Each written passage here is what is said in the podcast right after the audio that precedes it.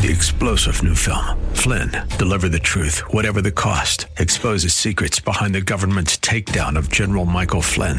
Flynn knew what the intel world had been up to. He ordered the first audit of the use of contractors. This set off alarm bells. He told the truth. He was the most dangerous person for Donald Trump to hire. They had to get rid of Flynn. Flynn, deliver the truth, whatever the cost. Available now. Watch it today. Go to salemnow.com. Salemnow.com. This is the Word to Stand On for Life with Pastor Ron Arbaugh. Your word is sharper than any two-edged sword. And it cuts deep into my heart. The Word to Stand On for Life is a radio ministry of Calvary Chapel in San Antonio. A live call in show here to help you answer your questions about the Bible and how to apply the Word to your daily life. For more information on Calvary Chapel, visit our website, calvarysa.com. Get your Bible questions ready and call in now to 210 340 9585. It's the Word to Stand On for Life with Pastor Ron Arbaugh.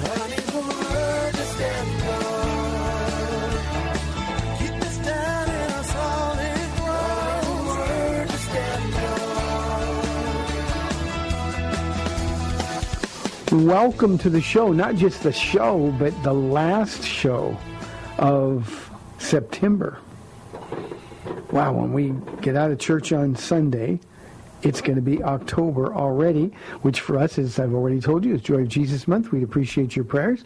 Hey, welcome to the program, and thanks for tuning in. As you heard by the announcer, I'm Pastor Ron Arbaugh from Calvary Chapel in San Antonio, Texas, and we're here on weekdays at 4 o'clock to take your phone calls and answer your Bible questions, life questions, whatever is going on in your life. I'll do the best that I can to answer the questions. All you have to do is call us, area code 210-340-9585. 340-9585. If you're outside the local area, you can call us toll free at 877-630-KSLR. Numerically, that's 630-5757. You can email your questions to us by emailing questions at calvarysa.com or you can send them in via our free Calvary Chapel mobile app. If you're driving in your car, the safest way to call is to use the free KSLR mobile app. You have to just one button. It says call now and you'll be connected directly to our studio producer. Lots going on in the weekend. I know you're going to church this weekend, so have a great time. Be available to be used by God. Here at our church, we've got services tonight. I'm going to be teaching uh, the back half of Acts chapter 23. Uh, tomorrow morning, remember, we've got, or tomorrow afternoon, actually, at 1 o'clock. We have uh, our Young Women's Conference um, from 1 o'clock until 4 o'clock. Um, Michelle Van Sickle, Pastor Nellie's wife, will be uh, doing the teaching ladies, and you will be blessed. Your children are welcome to come. There's no charge, uh, and uh, they will be blessed. So that's tomorrow at 1 o'clock. And then on Sunday, of course, um, I'm going to be again in the Gospel of Luke here at Calvary Chapel. So wherever you go to church, just be available to be used by the Lord. I know I had something, but when you get to be my age, sometimes you forget. So let me just go right to questions. Here is our first question. Uh, it is from our email inbox from Drew. Pastor Ron, I've read three passages of Scripture that speak about the book of life. Exodus 32, verses 32 through 33, Psalm 69, 28, and Revelation chapter 3, verse 5. All of them tell me that everyone's name has already been recorded, and if you sin against God, as mentioned in Exodus, the name will be blotted out. I've always been taught, and I think by you when I lived in Texas and attended your church, that the believer's name was written in the book only upon trusting Christ. Please clarify for me. Does the book already have names written in it, or are our names written in the book upon accepting Christ? God bless Drew. Uh, Drew, a couple of uh, uh, assumptions that you made here in the beginning that I'll deal with in a moment, but let me just answer the question very directly. Um, it's sort of like making a hotel reservation. Um, the Lamb's Book of Life. Um, Jesus was slain before the foundations of the world had been laid. Um, God knows everything, so he knows all of the names that are going to be in there. When we are born again in time and space, it's sort of like the vacancy uh, sign comes on in the book of life and, and our name goes up in lights. It's always been there. But, but in order to confirm our reservation, we have to be born again. So remember, Jesus knows everything. Uh, he knew that you were going to be saved, that I was going to be saved, so our names are in the book of life. But it's sort of like they don't get activated until we're born again, at least as it relates to time and space. Now, a couple of things about the, the passages that you mentioned. Exodus 32 and Psalm 69 have nothing to do with the book of life. Um, in the book of Exodus. Um, you'll remember this is following the golden calf incident, and Moses is being a type of Christ interceding for the people of Israel. He says to the Lord, uh, he says, look, I know they've sinned greatly. These people deserve to die. Um, but then he intercedes for them. And he says, save them. And if you don't do that, then just blot me out of the book. And it's really the book of the living. The same thing is true in Psalm 69. I'll talk about that one in a moment.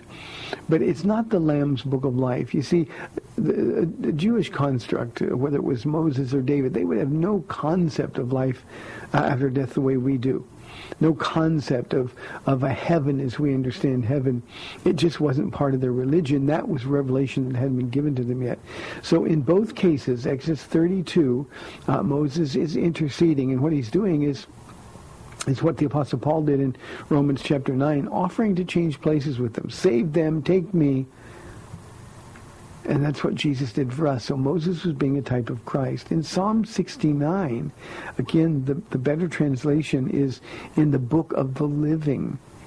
Now, in Jewish cultures, there was always a book of the citizens that lived in a city. And if somebody died, they'd blot them out. They'd, they'd erase them uh, or have their name taken out. So it's a reference to that, the book of the living as opposed to the book of the dead. But it has nothing whatsoever to do with um, the, the, the, Lamb's Book of Life. One other thing, um, Drew, and, and this is always a sort of a pet peeve with me. Um, Revelation chapter 3, verse 5 has nothing whatsoever to do with blotting a name out of the book of life. He who overcomes will like them be dressed in white. Please hear these next three words. I will never blot out his name from the book of life, but will acknowledge his name before my Father and his angels. So we need to be more careful when we read these things, Drew, because uh, I, have had questions over the years on this program, and, and people terrified, I know what I've done, God's going to blot me out of the book of life. No, I will never blot out his name from the book of life. Instead, I'll acknowledge it before my Father and his angels. Jesus said, if you confess me before men, I will confess you before my Father in heaven. And Revelation chapter 3 is the greatest possible security that we could ever imagine. So Revelation 3, 5 has nothing whatsoever to do with being blotted out. It's a promise that we can't be blotted out. And we need to hold on to that promise because we know how the enemy works. He tries to make us feel like we're condemned and like we're guilty. No, if your name's in the book of life, if you've been truly born again, that name is never coming out of there. So, Drew, I hope that uh, uh, answers your question. Here is another question. This one is from Martin, or Martine, I'm not sure. Uh, Pastor Ron, I'd like to know what Bible teachers you look up to. Um, Martin, that's or Martin. That's always a hard question for me because I, I honestly don't listen to a lot. Um, I listen to the radio if I'm in the car, or I'll listen to um, um, uh, if I'm trying to fall asleep, and uh, I need to kind of shut my mind down. Um, but uh, you know, I'm pretty busy preparing my own Bible studies. Um, so, in terms of the Bible teachers that I look up to, um, uh, I can tell you unequivocally, I love and endorse uh, Tony Evans, Dr. Tony Evans from Dallas, um, and his ministry. uh, the more I hear of Tony. Now, he, he was hard for me to get into because he yells a lot, and I'm not a, I don't like yelling. I grew up in a home where there was a lot of yelling, and I don't like yelling. But the content is magnificent. Uh, he is a brilliant guy. Uh, he has been in ministry um, for over 40 years now, um, and there's been no hint of scandal. So this is a man who practices what he preaches. Um, he's resisted the tide. Uh, there are a lot of black churches that are prosperity churches, and and uh, Dr. Evans is just a, a, very solid, gifted teacher of the Word of God. I've also heard him in question and answer settings um, where where he is uh, he just makes a lot of sense. So so Tony Evans would be one. I think I've said this on the program before. I think my favorite preacher. Uh, he's, he's now with the Lord was Adrian Rogers. Um, uh, from Baptist Church in Memphis, Tennessee. I think it's Bellevue Baptist. Um, and he's still on the radio here uh, in town. Uh, but uh, Adrian Rogers is just uh, sort of the prince of preachers. He's got a great voice. Um, he's very Baptist, uh, so he sounds very Baptist, but a great heart, had a fruitful and, and, and long, long ministry. Uh, and and so I, have always appreciated him as well. Um, um, I enjoy uh, Calvary Chapel Pastor Skip Heitzig. He's a, a guy who um, is just a truly gifted teacher, so I listen to him when I can.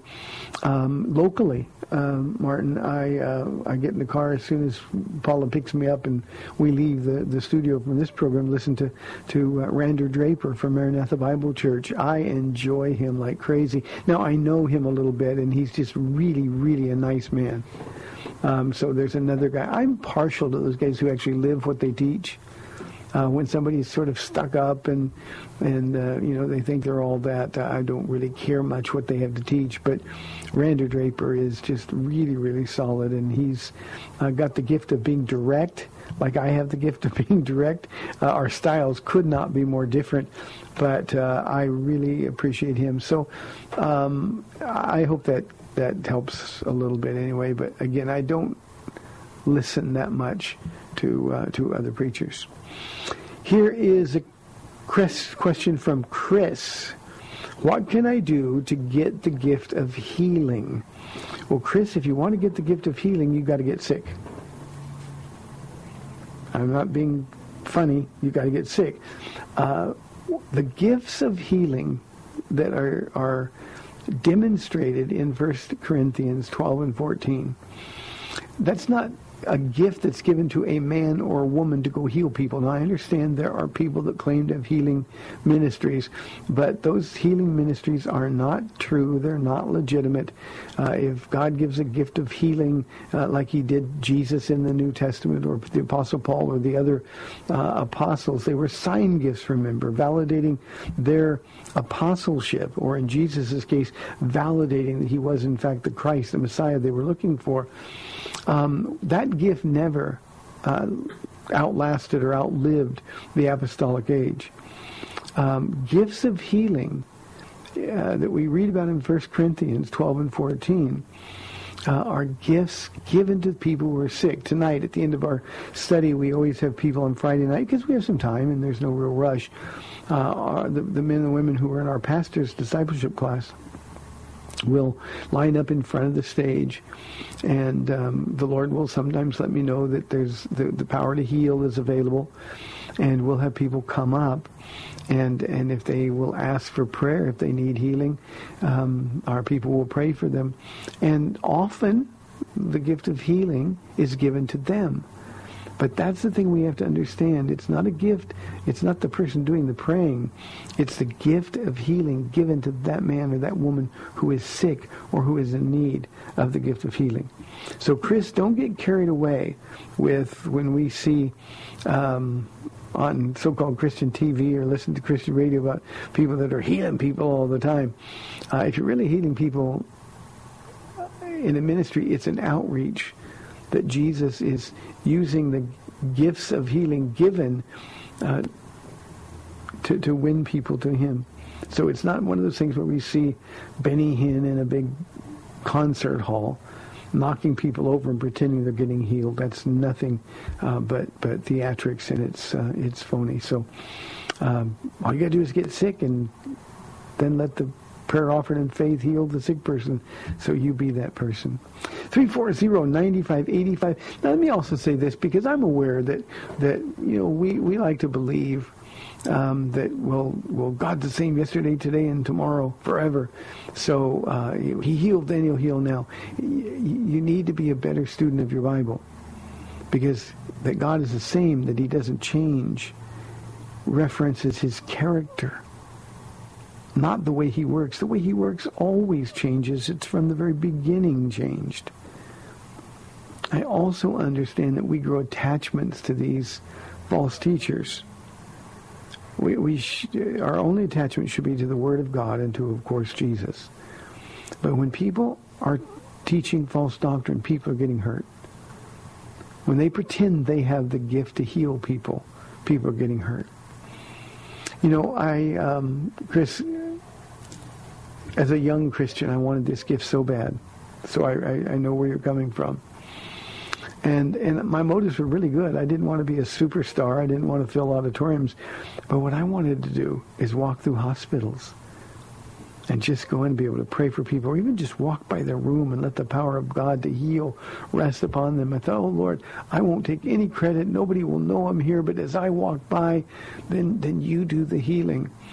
Um, but remember, these people know about Jesus the gift of healing in that context biblically was always so that people would hear about him and listen to him. And in our culture, we don't have to do that anymore. What about by his stripes we're healed? I ask, get asked that all the time as well.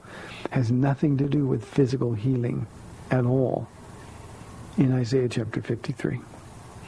340-9585. Here is a question from Madison. Pastor Ron, where can I go for reliable deliverance ministries? Madison, this is another one. I'm probably going to burst your bubble a little bit.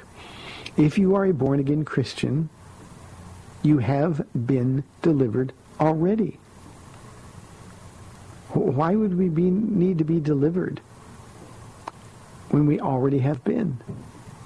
Now, again, I know that there's a lot of false teaching about casting out demons out of Christians and delivering people from um, whatever binds them, uh, but all that's nonsense. It's it's biblical illiteracy, and, and yet we buy it because we want hope. The problem is that what they're peddling is false hope.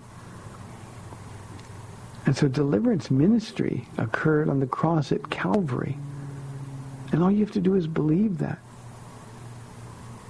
And when you find one of these churches that talks about deliverance ministries, it's going to cost you money. It's going to end up hurting you because it's not true.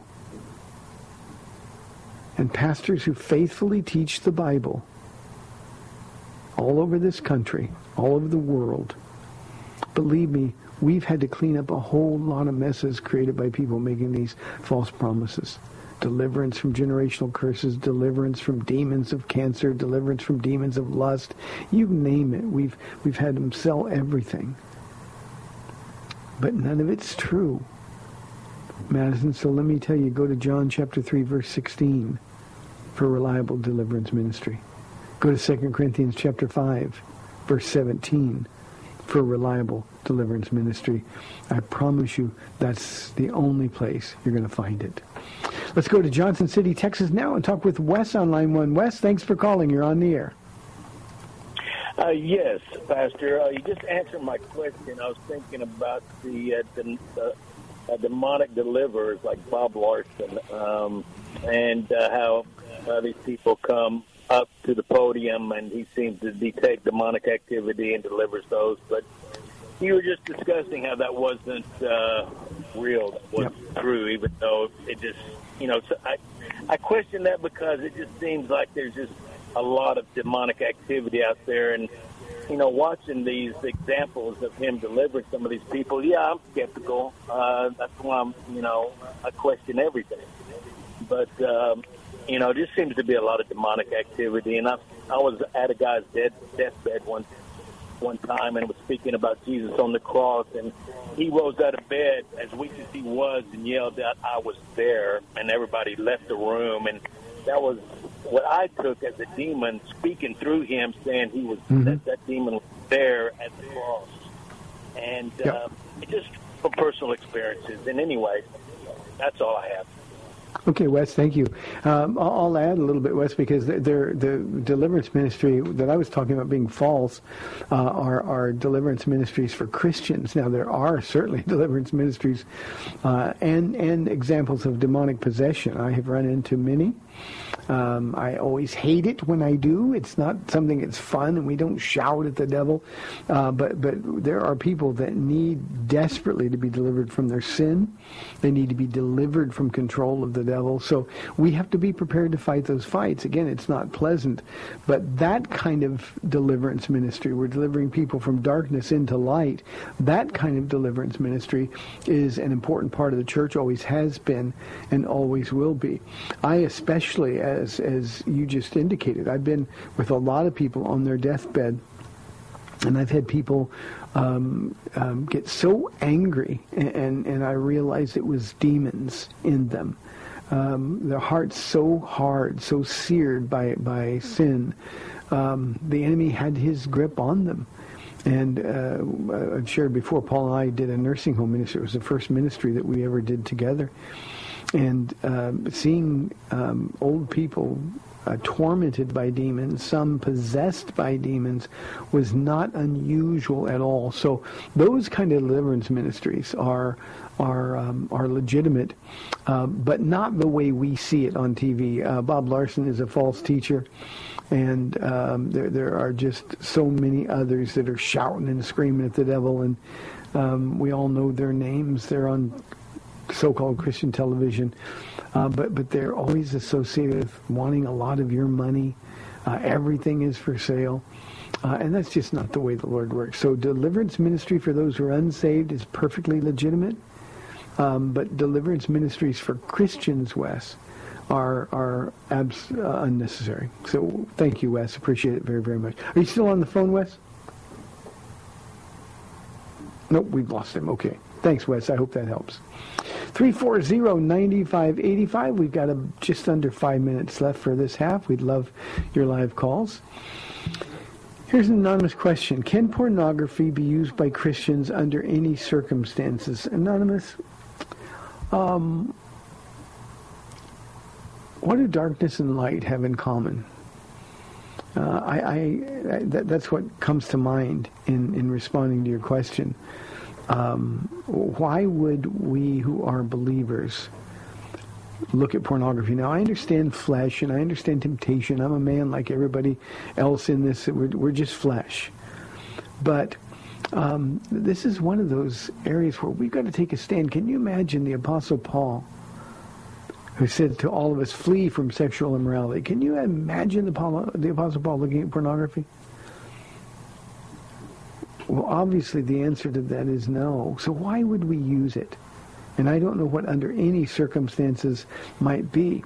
Um, uh, anonymous, I've had uh, um, husbands and wives ask me in counseling if if it was okay if they looked at pornography together. Uh, Hebrews says the marriage bed is pure. Don't don't defile it. So why would we bring other people into our marriage bed? Uh, again, I understand the, the, the, the temptation to the flesh, but we're to crucify the flesh every day, all day. So my answer would be no. Um, I realize that pornography is a huge problem, but um, it, it's just not something that you would want to introduce into your marriage. It's not something that could ever be beneficial. One other thing I want you to, to think about, Anonymous, is that the people that you're looking at in the act of pornography are sons and daughters of, of mothers and fathers somewhere. There's somebody else's young girl, somebody else's wife, somebody else's mother. Why would we want to do that? Again, uh, I'm not being naive here. I understand the, the appeal to the flesh. But um, no, pornography shouldn't be used by Christians under any circumstances. Um, Delight in the wife of your youth, we're told in Scripture. Look at the woman or the man God gave you. Think about how precious, if you're married, your wife is to Jesus. And then think about how you would explain to him that you thought it could sort of spice up your sex life if you use pornography. So I, I just can't imagine that there's any circumstance or condition where uh, pornography would be usable or beneficial for the believer. Darkness and light have nothing whatsoever in common, and we need to understand that. So avoid it. When Paul says flee from sexual immorality, he means it. And I think what we got to do is understand that that uh, those commands are not suggestions; they're commandments for us. You know, anonymous pornography, and we're inside one minute here, so I won't take another question until we come back on the other side of the break. Um, pornography is uh, epidemic in our church culture, unfortunately, because we allow our children uh, unrestricted access to these little computers they carry around they call phones. Uh, you know what's funny? You hardly ever see anybody talking on a phone. But we're setting our kids up for destruction. I think a lot of it is because the kids' parents are involved in it as well. Hey, we've got 30 minutes left in the week. 340-9585. We'd love your live calls and questions. 340-9585. You're listening to The Word to Stand On for Life. We'll be back in two minutes.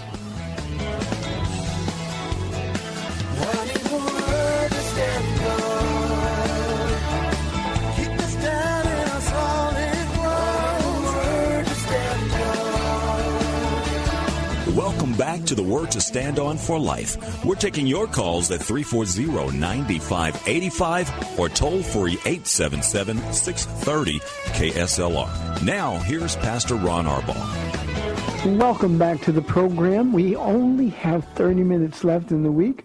340-9585. Uh, in response to the other question about Bible teachers that I liked, we had an anonymous caller into the studio and you want to know, have I heard or do I know anything about a guy named Andy, Andy Stanley? Uh, anonymous, uh, I do. Uh, he is Charles Stanley's son. Charles Stanley is a faithful Southern Baptist preacher for a very, very, very long time, probably nearing the end of his service to the Lord. I, I think he is now well into his 80s. Uh, Andy Stanley is his son, who is sort of a mini-me version, but he's sort of the cool kid on the block. Um, he is a megachurch pastor. Um, I do not recommend his teaching nor his ministry. He's sort of church light. Uh, he's sort of been uh, focused on increasing the size of his church rather than proclaiming the truth of the Lord. He says a bunch of things that get him in trouble, and then he has to to to, to go back and backtrack. And uh, just recently, he talked about uh, Christians under a new covenant, so we don't have to keep any of the new commandments or uh, any of the old commandments, the Ten Commandments. And um, uh, and while he's partially right, he doesn't explain himself well enough that the, the casual student um, would would really grasp. Um, and the reason they would I call him a casual student is because his teaching is very casual. Um, you know, we don't have to keep the commandments; we get to keep the commandments. That's a very important thing. All of the commandments, the nine of the ten, are repeated to us over and over, and expanded upon in the New Testament uh, under Jesus and in New Testament teaching through the epistles and the book of Acts. So um, I don't recommend his ministry at all. Um, he is a very charismatic guy. He's a gifted communicator. Uh, unfortunately, he's just not dispensing a whole lot of really solid uh, information. He's not helping people grow in the Lord. Uh, so I, I wouldn't recommend him. He is seems at times absorbed by needing to get bigger and be cooler and keep coming up with new things. So uh, I, I, wouldn't recommend his ministry uh, at all. But he is a believer, that much is sure. And uh, um, he'll stand before Jesus just like I will. Here is a question from Dennis. Our church is doing an outreach with another church whose pastor is a woman. Should we be partnering with them? Uh, Dennis, that's a question for your pastor. Um, I would not do it. I'll just tell you from my perspective, I would not. Um, you know, I, I, think I mentioned this before, but we, um, I don't know why when we do outreaches, we're always looking to partner with other people. Uh, I think God gives a vision for every local church. Uh, and every local church needs to do what God has prepared them to do and equipped them to do. And if that's the case, I don't need another church to come alongside and support me. Likewise, uh, a church that's doing what God told them to do doesn't need me. Uh, and I think, you know, it's sort of like a puzzle. In heaven, God's putting all the pieces together. And so if I'm doing something that somebody else is doing, then my thing is going to be left undone. The puzzle's not going to be completed. Um, the issue that you're asking about is, is, is a doctrinal issue do I want to be in fellowship or in service with uh, a church who has a woman pastor in violation of New Testament teaching? Um, I wouldn't do it, but um, I, I would not rule out that perhaps your pastor feels led by the Lord to, to, to serve, to minister alongside them, maybe even to help them. Um, um, but but that would be a question for your pastor. Again, I wouldn't do it personally.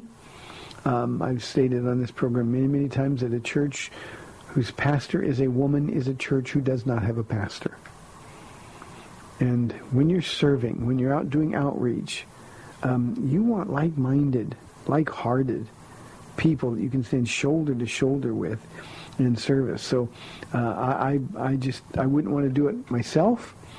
Um, and yet I know uh, pastors who are faithful and uh, committed to God's word who would not have uh, the same difficulty with that that I would. So I can't tell them God didn't, God told you not, didn't tell you to do that.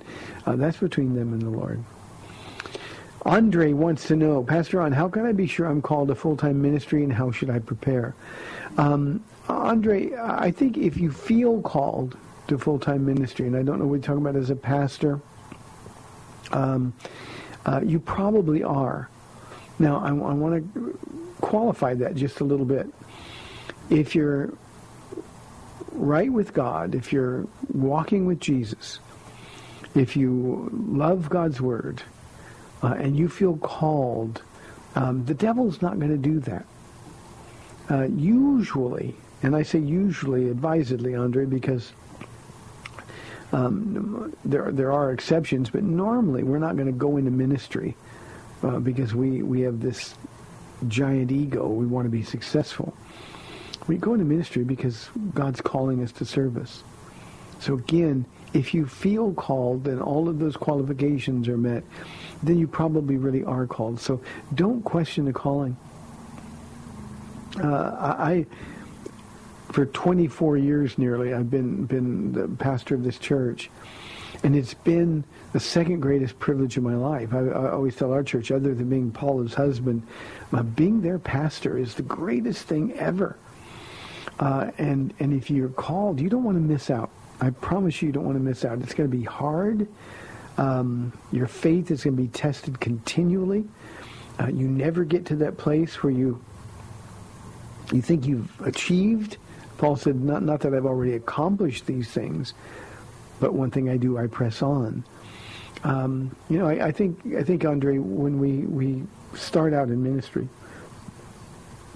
we have a sense that at some point uh, it's going to get easier, our faith is going to grow. Uh, that point is never going to come. Uh, I'm more dependent on, on Jesus now uh, than, than I was 24 years ago. Um, the tests get harder and harder. They don't get easier. Um, but as the tests are more difficult, so too uh, on the other side of that coin are the blessings of God to get greater and greater and greater. So if, if, if we understand that, then then we got to grab that opportunity and run with it. Now, how should you prepare? That's the simplest question of all. the Word, the Word, the Word. Devour your Bible. Learn to love it. Make a decision, Andre, about whether or not you really believe it. And I'm not talking about, well, yeah, I kind of believe it, but no, I mean, a once forever decision that, that this is God's Word and you believe every word. And you're going to live your life based on those principles. If you're doing that, then God's Word is going to come out of your mouth. Your life is going to be governed by, by what I call these New Testament principles of life. You're going to be able to explain everything you do uh, with New Testament application. Uh, and and then you're also going to fall in love with people that God loves. He loves them so much he died for them, and you're going to fall in love with them as well. So that's how you prepare. And I guess the shortcut is just be with Jesus, do what he would do, uh, and and you'll be ready when the time comes. So Andre, I hope that helps. 340-9585 for your live calls and questions. Here is an anonymous caller who asks this. Smith Wigglesworth claims there is no healing ministries. Was he a crook? Uh, Smith Wigglesworth, um, whatever he believed, he was kind of goofy. He was a, um, I, I don't know, he, but he had healing ministries, so I don't know, I don't understand the question. Uh, was he a crook? I don't know. I, I don't know him. He lived a long time ago.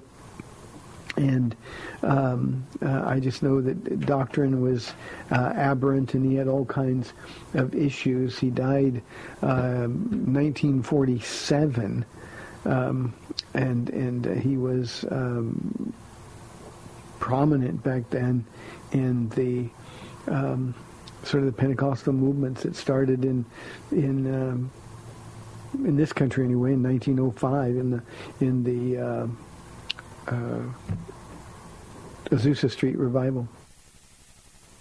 Um, so I, hope that helps, anonymous caller. I don't know that much about him. I have read some of his stuff uh, in years past, but it's been a long time. I just know he is not a doctrinally sound guy. So I hope that helps.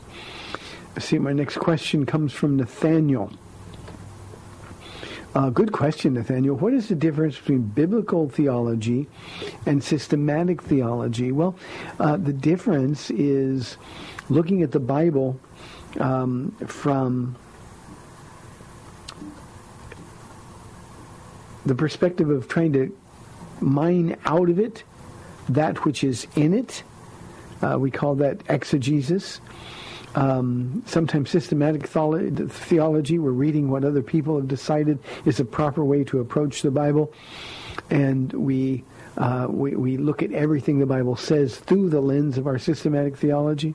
Uh, Nathaniel, uh, on the program, I've shared that I, I was not raised in church. Uh, I didn't go to a seminary.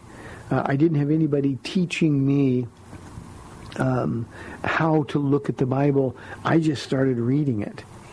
And, and the theology uh, that I have, the theology, of course, is a study of God, um, is a result of the Bible telling me who God was, and the Bible telling me how to relate to God, and the Bible telling me how to respond to God. If I looked at a systematic theology, for example, if I look, look through a reformed systematic theology, or through a prosperity systematic theology, then what I would be doing is imposing on the Bible the things that that theology tells me that I ought to have. And that's where we come up with all kinds of problems. So uh, for some systematic theology, uh, all I would ask you to do is read your Bible and let it form your systematic theology. Nothing wrong with systematic theology, but we have to make sure that we get it from the Bible instead of looking at the Bible through our systematic theology. So, Nathaniel, I hope that answers your questions. Let's go to, we've got uh, Wes from, oh, yeah, uh, line two, an anonymous caller uh, on the line. Thanks for calling. You're on the air. Hi, I had to call because um, the question got really messed up. I listen to you every day, and 99% of the time I agree with you. I think you're a great brother and encourage a lot. Of, but I strongly disagree with you that healing is not in Isaiah because I've read Hebrew scholars that broke it down and said clearly part of it is talking about infirmity. And John MacArthur will do what you do. He says tongues has passed away because it was an apostolic gift, but I, I want to go by the word I can't find a single scripture, and if you have one, I'm very open to hear it. It says gift of healing and gift of working of miracles has passed away. And what I was telling him, I've read a lot about Smith Wigglesworth. I can't find any credible sources that refuted him as being them being legitimate miracles or that he was in it for money or that he had any kind of ulterior motive. And uh, I've actually been healed off my deathbed three times in my life. I've had other stuff I haven't been healed of. I'm not going to claim I always get healed because I haven't. But Yep. I strongly believe in that gift, and I was prayed for and literally recovered the next day when I was supposed to die. But anyway, that was kind of my question. Sorry to ramble. That I don't. If you could give me any scripture that says that the gift of miracles or the gift of healing, because John MacArthur does the same thing. He drives me crazy. I'm like, where does it say it in the Word? But I'll listen off the air, and I do love you, brother, and think your ministry is terrific, by the way. Thank you, Anonymous. Please, please listen very carefully to me uh, as well. I did not say that the gift of healing didn't exist. I said the gift of healing uh, isn't a gift given to a man who lays hands on people and they get healed. Gifts of healing, and that was the, the question. What do I have to do to get to, to get the gift of healing? And I said you have to get sick. Uh, I too have been healed uh, from some minor things. Uh, I have prayed for people who received the gift of healing and they they got healed. So healing uh, is is for today. It's just not the way we see it. Certainly not the way that Smith Wigglesworth did it. And I know nothing about Smith Wigglesworth's motives. I would be foolish to take a guy who died in 1947 and, and ascribe motives to him. But I know his theology is whack. I mean, it's really, really off base. And that's the way we test these things. So, uh, Anonymous, the gift of healing uh, is still for today, but it's not my anointing that heals people. It's God giving the gifts, and it's plural in 1 Corinthians. The gifts of healing are given to people who are sick or who are ill. So the healing hasn't stopped. It's just that there's not healing the way Jesus did healing, and there's not healing the way the apostles did healing, at least in the time and the culture that we live in. Now, if we were to go to, to Africa, if we were to go to India, if we were to go to places where uh, uh, Islam is the prevailing religion, you'd see those kind of miracles because Jesus is vindicating uh, the messengers. He's vindicating the message of the messengers, and he does that with signs and wonders. Now, please don't compare me with John MacArthur because he is a cessationist and believes that the gifts of the Spirit uh, have ceased. Um, I've said on this program many times, uh, we're a charismatic church. Uh, I personally uh, have been blessed with the gift of tongues, so I know the gift is for today, but it's just not done the way that we see it done on so-called Christian television where everybody's speaking in tongues at the same time. That's not the Holy Spirit at all. So the gift of tongues, again, 1 Corinthians 12 and 14 tells us how to use the gifts in church. So the sign gifts are there. Now, as to what Hebrew scholars say, it doesn't matter what Hebrew scholars say. It doesn't matter what Jews say. Their understanding of the scriptures, the Old Testament scriptures, caused them to reject Jesus when he came. All I can tell you is that Isaiah 53 has nothing to do with physical healing. The sin that's being spoken of, this is validated in the Gospel of Matthew. It's also validated by Peter in his epistle, uh, one of his epistles. Um, um, it- it's the, the, the, the thing that we're healed of. The atonement is for our sin. We're healed of that disease, which is always fatal. So um, there's there's no physical healing promise at all in Jesus' stripes. By his stripes we are healed. Um, if you look at the context of the passage, we're healed of that disease called sin that's going to destroy us. So uh, again, I, I'm, I agree with you. Healing is for today. It's just not at all done in the way that uh, we often see it practiced in these uh, so-called faith churches or prosperity churches or health and wealth churches. Um, it's it's just it's just not. And Smith Wigglesworth had so many doctrinal issues that uh, again, whatever his motives was, he and Jesus have sorted that out by now, and there's no way that I could know that. So I hope that explains um, uh, my response. Again, uh, we're a charismatic church. We believe in and operate in the gifts of the Spirit, but we do it decently and in order, the way we are instructed to in those passages of Scripture written by the Apostle Paul that deal specifically with order in the church. This is what the gift is, and this is how it's to be administered. So I, I, I hope I made that really, really clear. 340-9585 for your live calls. We've got about 10 minutes left, I think, in the program. Um, Dominic wants to know, why did God ask Abraham to sacrifice Isaac? Um, he did it to test Abraham. Now, Dominic, here's the way we have to understand this. We know that Isaac was the miracle child, the, the, the promised child of God. And in uh, Abraham's case, once the child was born, remember when um, uh, Ishmael had to be sent away, um, Isaac evidently became more important to Abraham than God who gave the gift to Abraham. In other words, his priorities got messed up. And at some point, God said, here's what you have to do. Now, God uses this to paint a wonderful picture for us.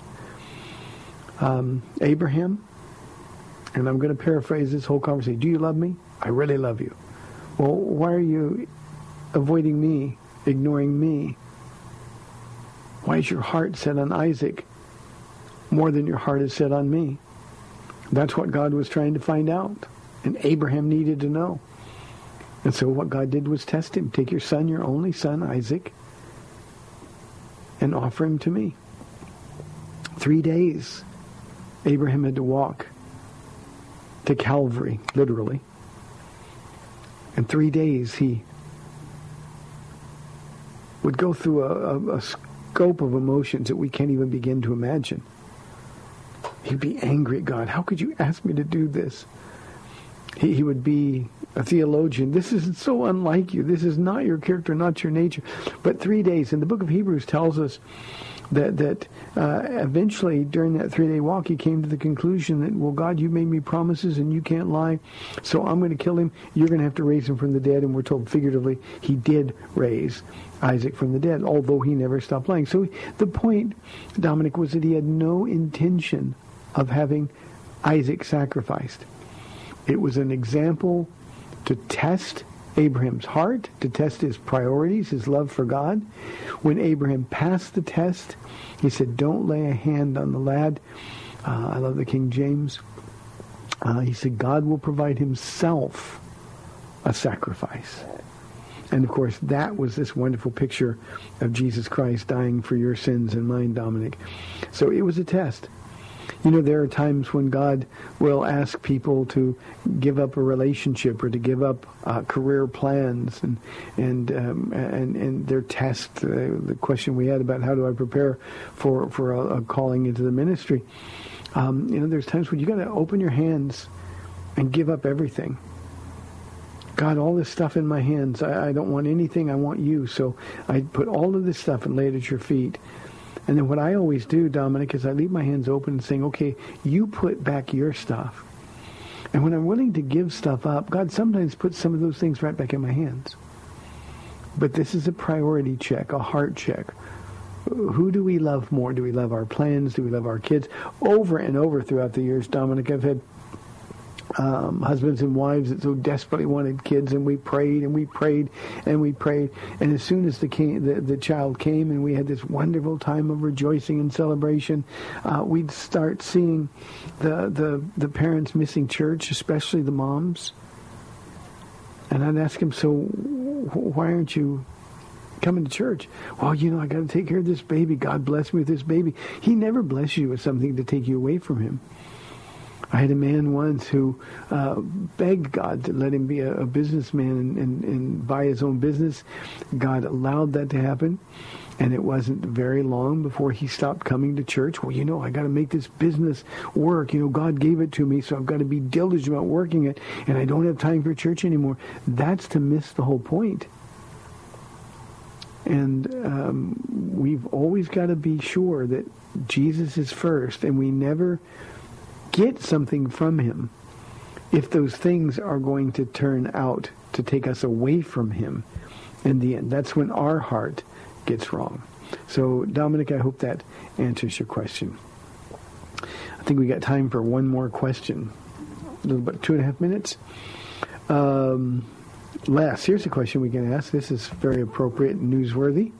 Um, how do churches protect against sexu- sexual abusers in the children's ministry? Uh, sometimes, Les, we do it well. Sometimes we don't do it well. And I, am saying that um, not to be funny, but but as sort of an encouragement to everybody in the ministry. We, we've got to be better at it. Uh, we do background checks. Uh, before anybody gets involved, we're, we're, we always need people to serve in children's ministry.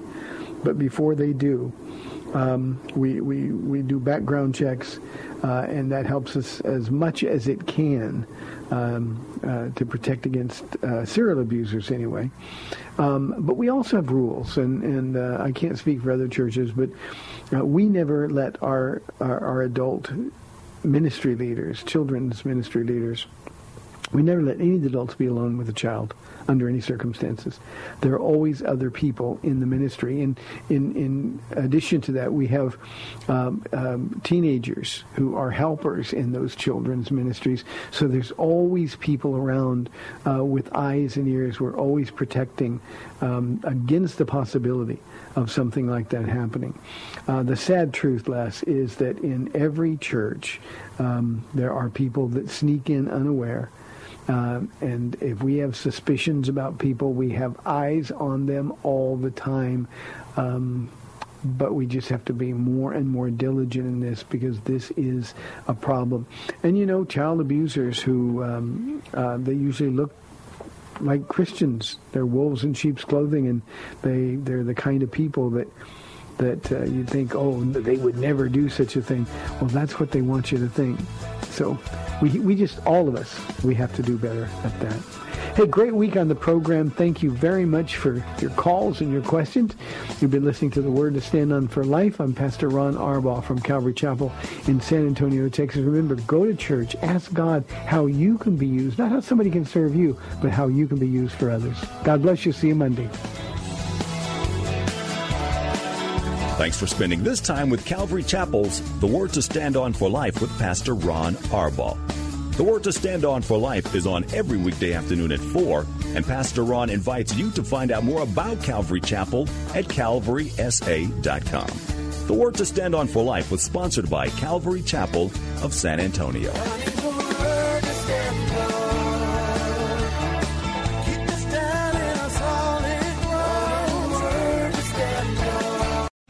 Three star general Michael J. Flynn, head of the Pentagon Intelligence Agency, knew all the government's dirty secrets. He was one of the most respected generals in the military. Flynn knew what the intel world had been up to, he understood its funding. He ordered the first audit of the use of contractors. This set off alarm bells.